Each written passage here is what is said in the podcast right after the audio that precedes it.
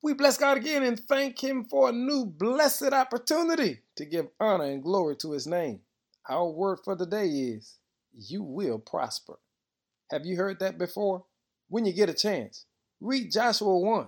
Verse 8 says, Study this book of instructions continually, meditate on it day and night, so you'll be sure to obey everything written in it.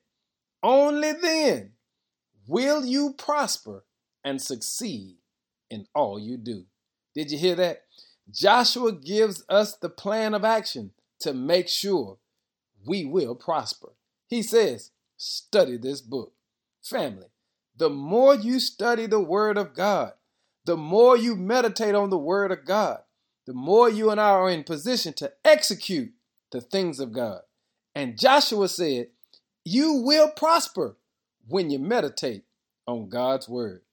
I pray that God will give you a deep, abiding love for His word. One of the surest ways to make a shift bring about itself in your life is you've got to get in the word of God. Joshua says, when you study God's word, you begin to be- build the truth into your life as God's Spirit teaches you more about Him. Let me say it again you will prosper. How will you prosper? By studying God's book. Be blessed today and put yourself in position to prosper.